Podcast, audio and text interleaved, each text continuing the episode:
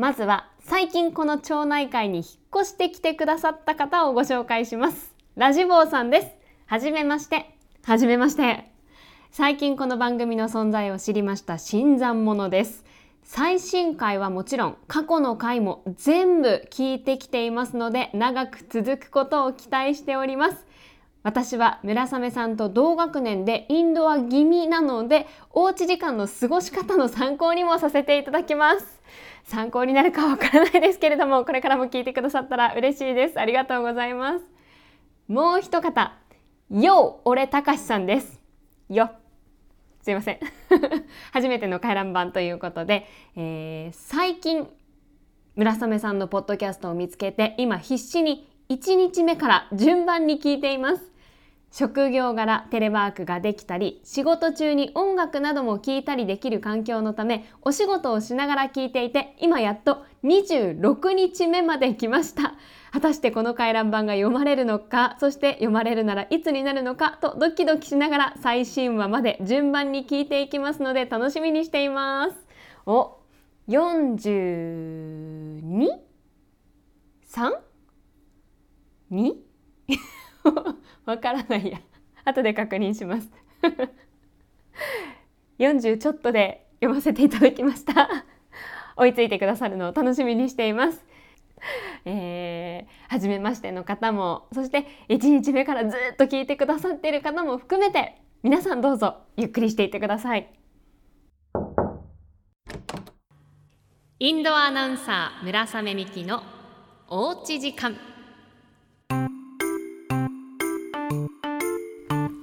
確認しました。この回は43日目でした。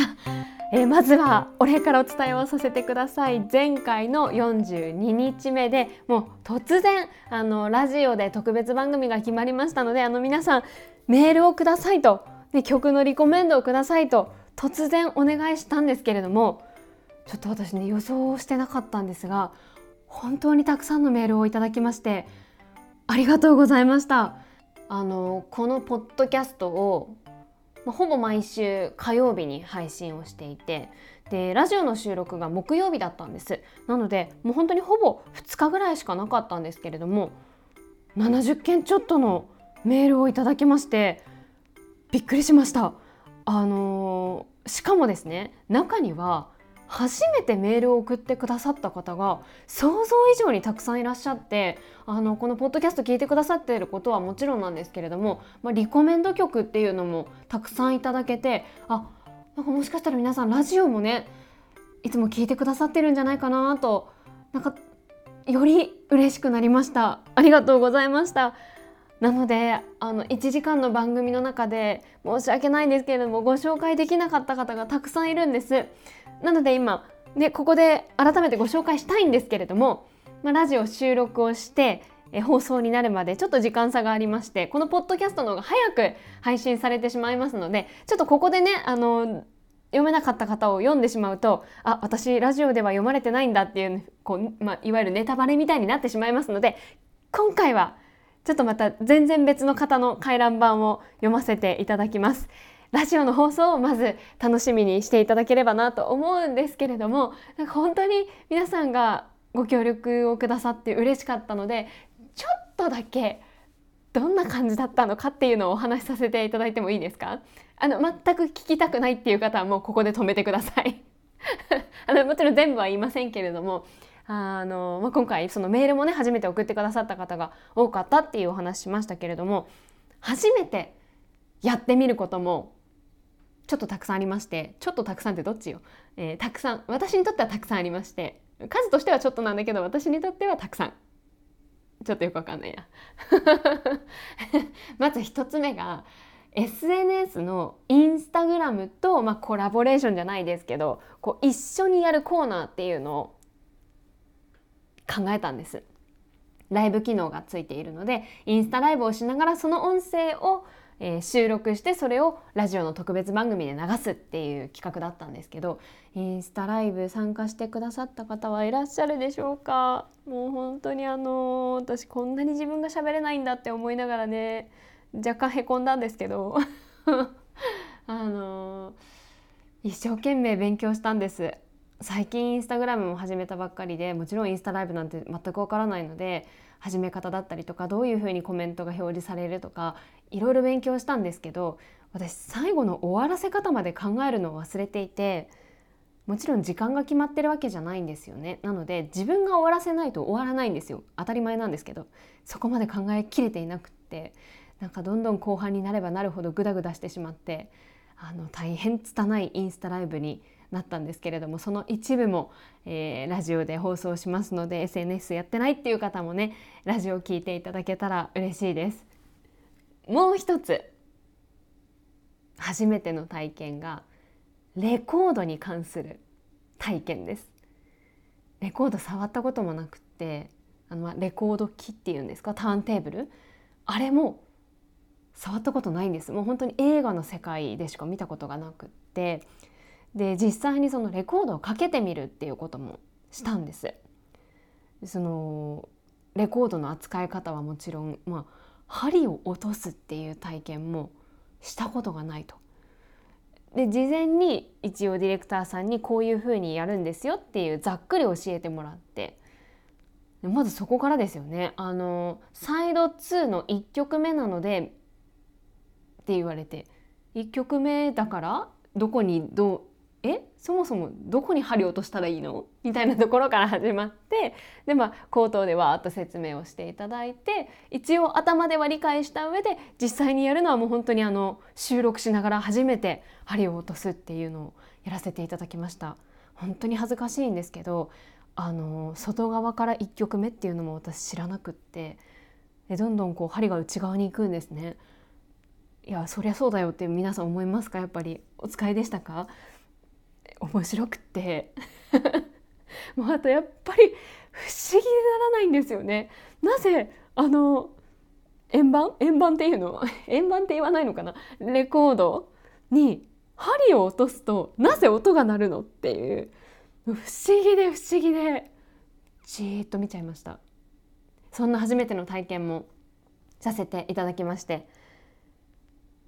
私はとっても楽しかったです。なので聞いてくださった方もなんか少しでもね、楽しいって思っていただけたらいいなと思いながら、2月11日日曜日の放送になります。日曜日ですね。そうですね、日曜日の8時から9時まで1時間の放送になりますので、ちょっと月曜の準備とかもある時間かもしれないんですけれども、お付き合いいただければ嬉しいです。私そこで一個考えたんですよ。インスタライブやってみて、これラジオが放送される時にもう一回インスタライブをやって一緒にラジオを聞くってことできないのかなと思ったんですけど、やっぱり音的に難しいですよね。もう私がインスタライブをまず開いて、で音は完全に切った状態、映像も一切流さない状態で、ただコメント欄だけ書き込めるようにしておけば、皆さんで聞きながらそれぞれX みたいな感じにはなると思うんですけど、実況を一緒にしていくっていうのができたら面白いなと思ったんですけど、どうなんでしょう、皆さん何でラジオを聞いてくださってるんですかね。スマートフォンで聞いてくださっているのであれば、聞きながらインスタライブを見るっていうことは無理だと思うので、多分何か違う媒体で、例えばパソコンでラジオを聞きながらスマートフォンでインスタライブを開いていただくっていうことができれば、なんか一緒に聞くっていうことができるかなと思ったんですけど、とかね、なんかそんなようなことも考えながら、私も11日を楽しみにしております。ということで、本当にもうまずは皆さんにお礼をお伝えしたくて、今回は録音ボタンを押しています。また11日のラジオの放送を聞いた後に、もしよろしければ感想などもいただければ嬉しいです。では最後に、昨年末に募集した、ちょっとだけ嬉しかったことをご紹介するちょっとだけよのコーナーです。トムトムプリンさんです。ありがとうございました。初めてメールを送ってくださった方になります。私はある牧場の従業員をしています。お疲れ様です。12月の中旬、除雪の仕事で出勤するときに、道路の真ん中に真っ白なウサギ、そしてびっくりするくらい太っていました。いました。田舎に住んでいるので、うさぎを見ることは珍しいことではありません。なのでその日はうさぎがいるなぁくらいにしか思いませんでした。しかし翌日、同じところに同じ太ったうさぎが待っていてくれて、全く逃げずにこっちを見つめていました。2日続けて見ることは初めて。もしかして君は私が来るのを待っていてくれたの？まるでうさぎ年が終わるのが名残惜しいかのようなフィーリングを受けました。何とも言えない表情に仕事の忙しさを少し忘れることができました。2日続けて現れてくれたのは癒しというプレゼントをくれたのかもしれません。年末も頑張ろうと思えるエピソードでした。素敵。なんか真っ白な太ったきっとね、ふわふわでしょうしね。うさぎっていうところがかわいい。でもそっかね、牧場のあるところは北海道ですよね。北海道じゃないのかな、そもそも、ね、たくさんあるからどこか分かりませんけど、さすがに私は道を歩いていてうさぎを見たことは、キツネはねいっぱい見ますけど、うさぎ見ることはないので、なんだか嬉しいですね。なんかこうキュンとしますねそっか、うさぎ年が終わって辰年ですからね、今年は。辰？出てきたら教えてください。お邪魔しました